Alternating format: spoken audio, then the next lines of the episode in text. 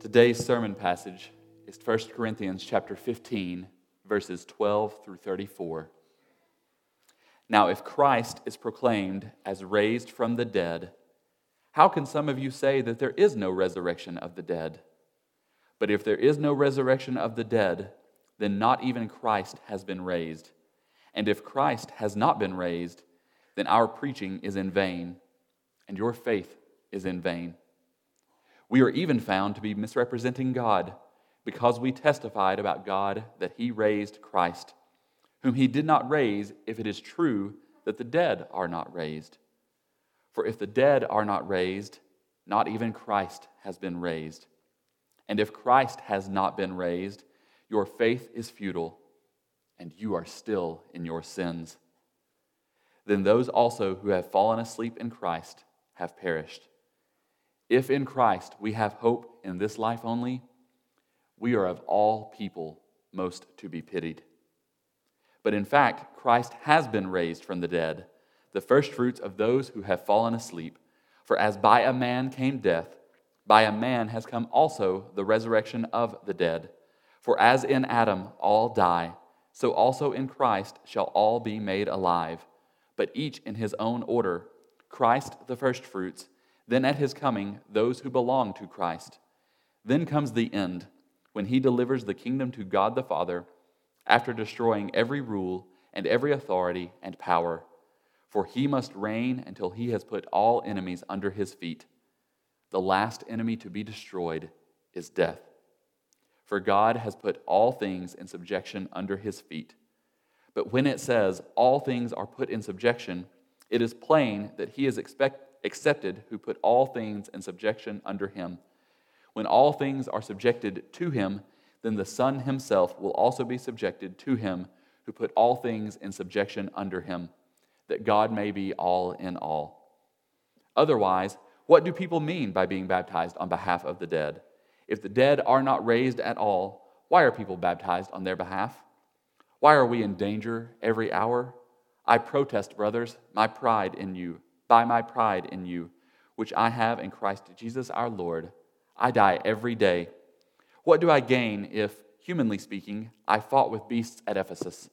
If the dead are not raised, let us eat and drink, for tomorrow we die. Do not be deceived. Bad company ruins good morals. Wake up from your drunken stupor, as is right, and do not on sinning, for some have no knowledge of God. I say this to your shame.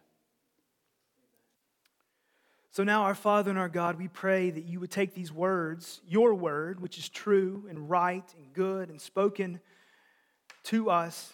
We pray you would take it and Open our minds to receive them, cause us to believe them, cause us to be transformed deeply within. Lord, you are good, and we praise you. Lord, you're our hope, and we look to you. And we cry out, needing strength, needing your mercy, needing your grace, and praying that you would renew us by your word this morning. We pray in Jesus' name. Amen. You may be seated. Over the last 10 weeks, I've, I've heard from you how awkward it is to sit in front of your television and sing with like four people. Um, and I will grant that to you because I have no idea. But I will tell you that you have no idea what it's like to sit in this room and not be allowed to sing because you're three feet from Dan's mic and your off keyness might somehow make its way into the live stream. So I'm glad that you were here today so that I could sing for the first time since early March. It's been good. Um, what we've been doing since Easter is we've been thinking deeply about the resurrection. One of the things I realized is we come to Easter Sunday, he's risen, he's risen indeed. We celebrate, and then we kind of just move on with church. But that doesn't fit with the New Testament because in the New Testament, the resurrection is, is this central piece of truth upon which the whole house is built. Everything's built upon the resurrection. And so we said, let's slow down and let's, let's look at what the New Testament teaches us about the resurrection. And let's look particularly at the, the appearances of the resurrected Jesus and ask what they teach us. And so over the next two weeks, we're going to conclude this series. We've been calling it Risen Indeed. We're going to conclude it by looking at 1 Corinthians chapter 15 together. So Austin just read the middle section to you, and next week we'll do the last section Um, and then on June the 7th, some of you have been um, pursuing me fervently. What's our next book? What's our next book? What's our next book? So on June the 7th, we will begin a study through the book of Exodus. And most likely, Jesus will return before we finish. And that's not some prophetic vision, that's just a statement of, of fact. Thank you, Janet. I appreciate that. Um, which, which, by the way, is really great to have feedback. So, welcome. Um, feedback away. Um, so, what we want to do today is we're going to look at this passage, which Austin read for us. And, and here's what we're going to see we're going to see that the resurrection is a vital truth in the foundation of our faith. And the whole house that we know as Christianity is built upon this truth. Ultimately, what Paul argues here is if you take away the resurrection, Christianity crumbles. If you take away the resurrection, Christianity crumbles. So I'm going to plead with you today to receive the whole gospel of Jesus who lived, who died, who was buried, who rose again, and who ascended into heaven to redeem God's people, of whom we are. And we have joy. But there's another implication from this passage that I want us to get today. See, see, God didn't make us all the same. And so some of us are the nerdy types.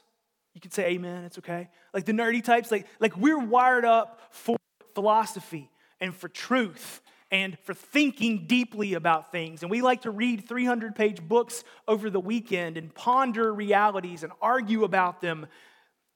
Okay? So God made some of us that way. But what this passage would say to those of us who are wired in that very philosophical bent is if your philosophical thoughts about God don't move to who you are and how you live and how you trust and how you obey, then your thoughts are short sighted. Because the truth of the resurrection moves to a life that will endure hardship for the glory of God and move to a life that will pursue holiness for the glory of God because our hope is not in this life alone, but in the life to come. So you see, this passage says, let your, your theology move into action. There's another part of us that, that, all of you who were just rolling your eyes when I was talking about the philosophical people who, who are wired much more practically. Just, just tell me what I need to know and what I need to do. That's great as long as our practicality is rooted in the truth of what God has said. Because doing for the sake of doing is a great way to miss Jesus. But living in accordance with what God has revealed is New Testament Christianity. So, the philosophical and the practical, we need one another. We need one another. But this passage brings these two realities together because it says if, if you take away the resurrection, you've taken away the foundation of the house and the whole thing crumbles. But have you ever gone through a neighborhood where the builder ran out of money and you just see some foundations? You know, just, just a concrete slab? Is that any good to anybody? Only if you need to park a trailer, right? It's not a house.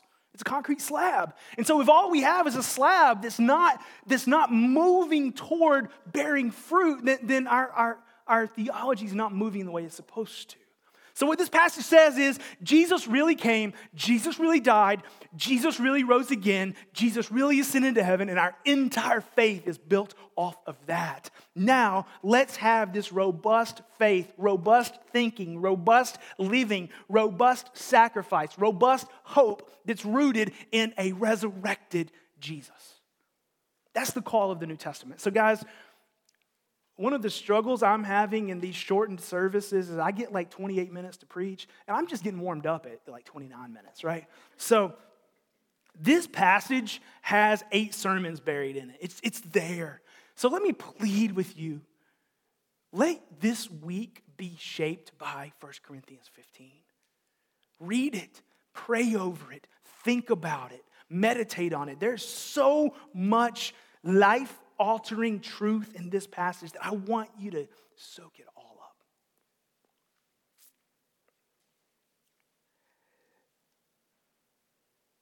All right.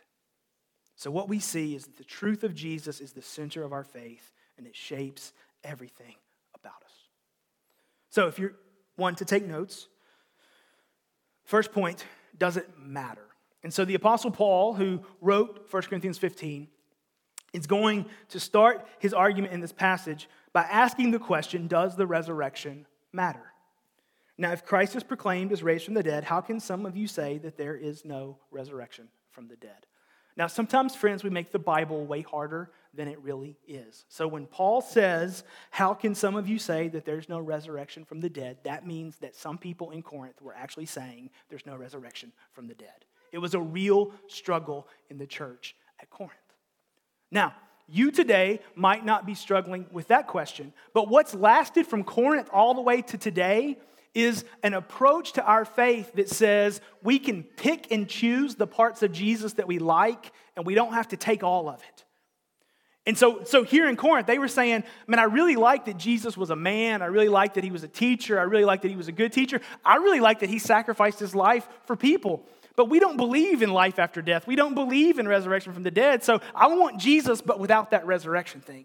And what Paul is going to say is no, it matters because the whole house is built on this reality of Christ came, Christ lived, Christ died, Christ rose again. So you remember from several weeks ago, 1 Corinthians 15, verses 3 through 5, Paul said, For I delivered to you as of first importance what I also received that Christ died for our sins in accordance with the scripture that he was buried, that he was raised on the third day in accordance with the scriptures, and he appeared to Cephas, then to the 12, and on and on and on. And so, what Paul is saying is the resurrection certainly matters because without resurrection, Christianity crumbles into nothing. How so, you might ask? Seven ways. We'll go quickly. Number one, Christ- without resurrection, Christianity crumbles because if there is no resurrection from the dead, and by definition, resurrection means someone dies, they're physically dead, and then they come back to life to live. Okay? If there is no resurrection, then number one, Jesus Christ was not raised from the dead. So if resurrection is not possible, Jesus was not raised. And if Jesus was not raised, then Jesus is still dead. So the gospel is wrong if there is no resurrection. Number two, if there is no resurrection, then Paul and Peter and James and all the, the Christians listed in the book of Acts and everyone who has spoken the gospel in history is a heretic and a liar.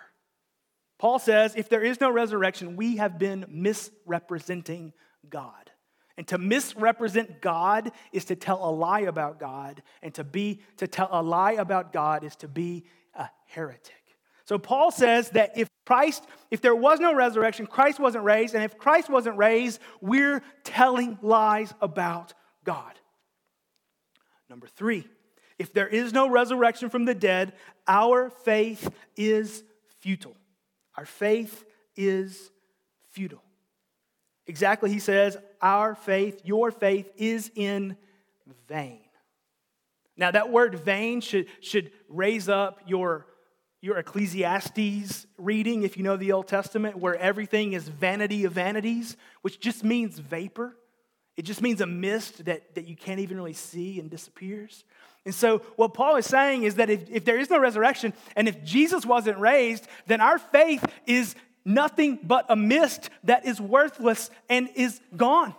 It's just in vain. There is no Christianity. There is no church. There is nothing if you take away the foundation of the resurrected Christ defeating death. Number four, if there is no resurrection, we are still in our sins. We're still in our sins. If there is no resurrection, your sins are not forgiven. They're still on your shoulder. And you've added another sin by saying that, that God raised Jesus from the dead when he didn't raise him from the dead, and we're left with no hope in our sin if Christ didn't raise from the dead, rise from the dead. Number five, if Christ didn't rise from the dead, then everyone who has died before us today is hopelessly dead forever. If Christ didn't rise from the dead, then everyone who's died before us in this day is hopelessly dead forever because there is no hope of a life to come. Number six, if there is no resurrection from the dead, we as Christians are to be pitied. Have you ever been pitied for anything? You know, like you know people look down their nose at you and just kind of think, oh, how sweet, bless their heart. Maybe that's not you. I, I feel that often, you know, like they're pitying me right now. It's not a fun place to be. What this says is if Jesus didn't rise from the dead, we're idiots. Idiots. Pitiable. We commit our lives to a gathering in Jesus' name. We, we, we commit large portions of one day a week to being with those people. We say we're wrong about things and we repent of our sin. We try to live holy lives. We, we, we try to temper our, um, our desires and our drives and our love for the world. And all of that makes sense if Jesus is alive and he's redeemed us and he's coming again and he's going to make all things new and he's going to defeat death and this world is not our home but it's just a foretaste of what's to come. That all makes sense. But if there's none of that, we are idiots.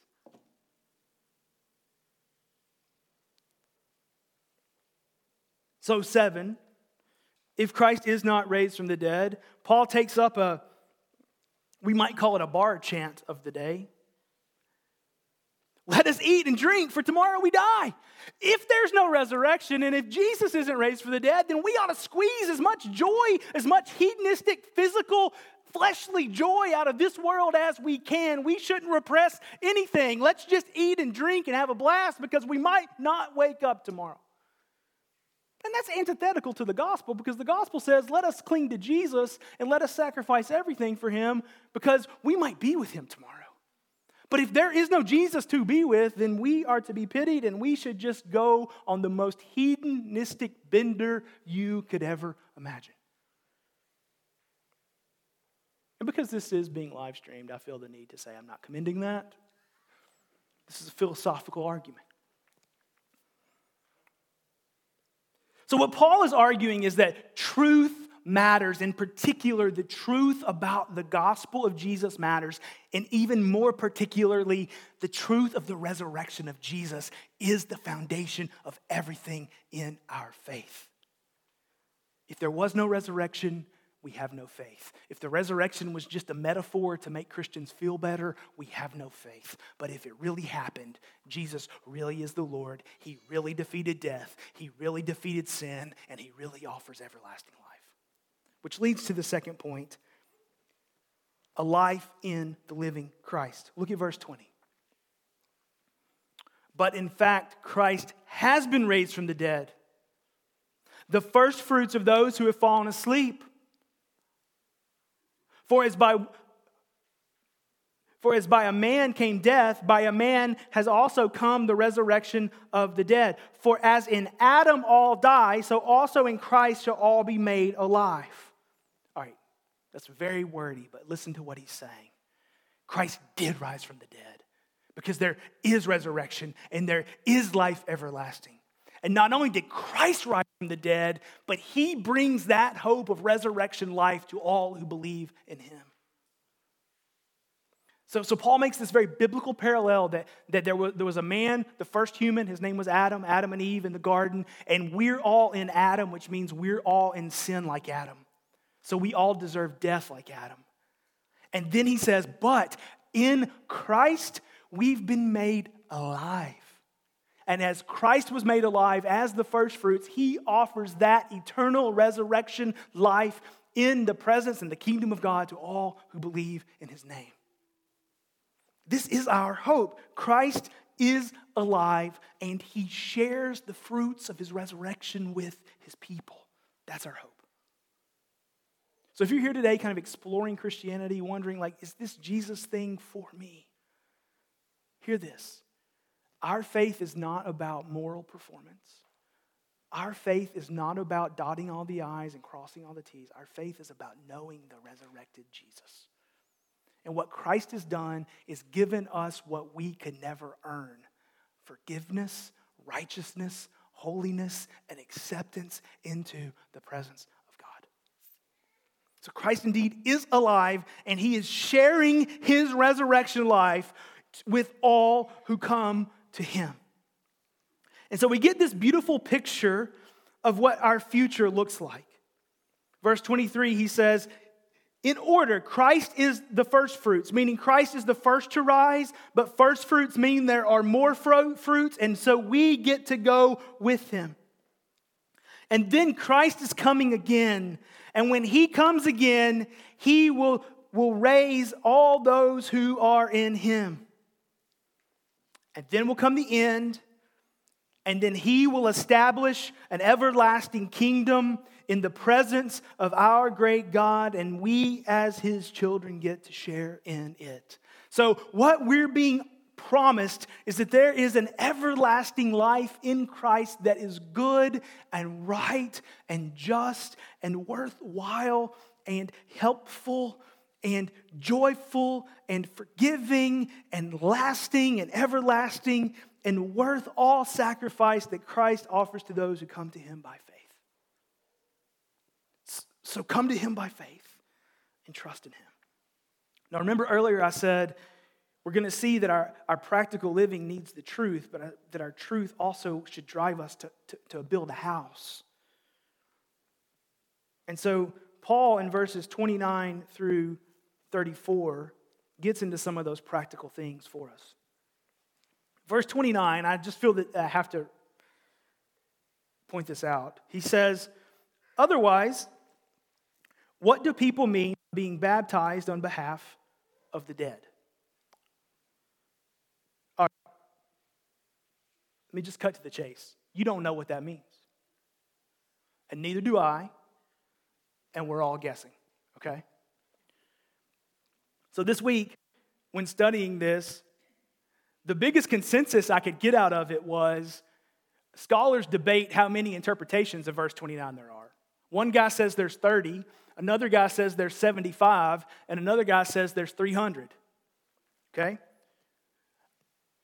I actually think the best thing to make of this is Paul doesn't believe that we should be baptized on behalf of the dead, pointing out a logical inconsistency amongst the Corinthians. They were saying there is no resurrection from the dead, and they wanted to practice baptism for the dead, both of which are wrong, but are incongruent at the same time. I think that's ultimately what Paul is pointing out. Here. In the first service, I said, none of us really know what this means. And one of our elders has like two or three PhDs, and he was sitting back there, and I was like, he doesn't even know what that means. And he texted me. So, this is the first time ever in a sermon I'm going to quote a text that I got during the singing. But he just texted me and he said, um, My brother in law's grandfather was a pastor, and he wrote in the ni- early 1900s the foremost New Testament scholar in the world and said, Could you help me understand 1 Corinthians 15 29?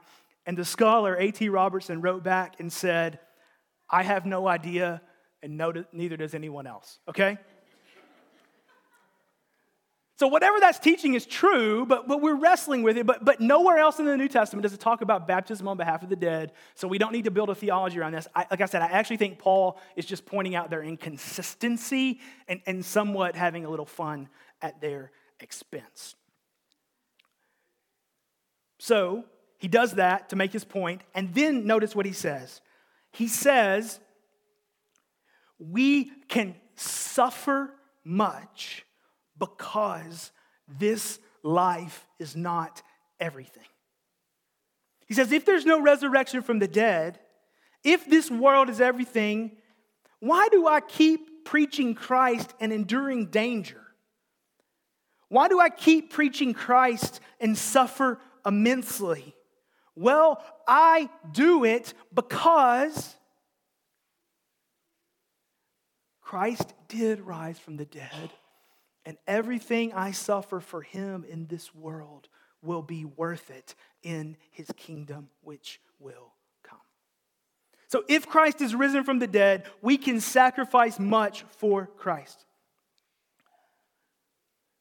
And then the, the final point that he makes that is if Christ has been risen from the dead, we can move away from sin and into a transformed life.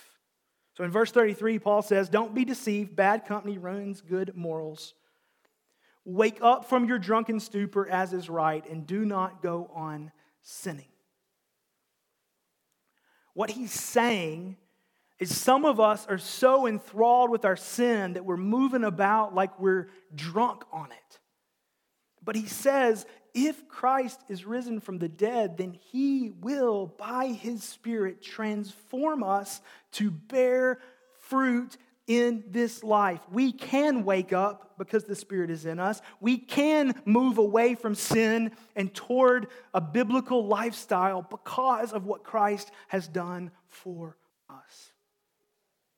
Now, notice this connection we've been making. He says, Do not go on sinning, for some have no knowledge of God. You see what he's doing? He is pulling together these two realities the foundation of truth that builds a house that glorifies God. That's what the Lord wants from us as followers of Jesus, and that's what the Lord wants for his church for us to know Christ, to be redeemed by Christ, and to bear much fruit for the kingdom of Christ. That's what God would want from us. He would want the resurrection to make a dramatic impact on who we are. So, what I would say to you today is will you consider the claim of the gospel that Christ died, that he was buried, and that he rose again to pay for sin, to build a kingdom, and to build a people that would glorify him forever? And then would you prayerfully ask this question God, would you help me bring together?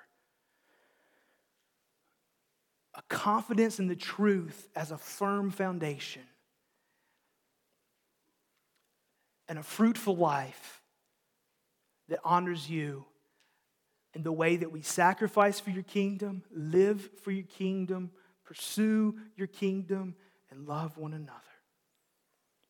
Would you pray for a life that not just believes in the resurrection, but is shaped by the resurrection? So now, our Father and our God,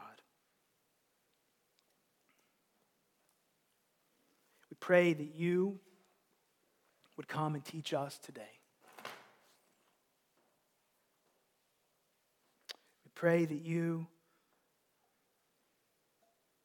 would take these words which have been spoken to us and that you would transform us by them. Lord, may your people see Jesus and be satisfied in him. We pray in Jesus' name. Amen.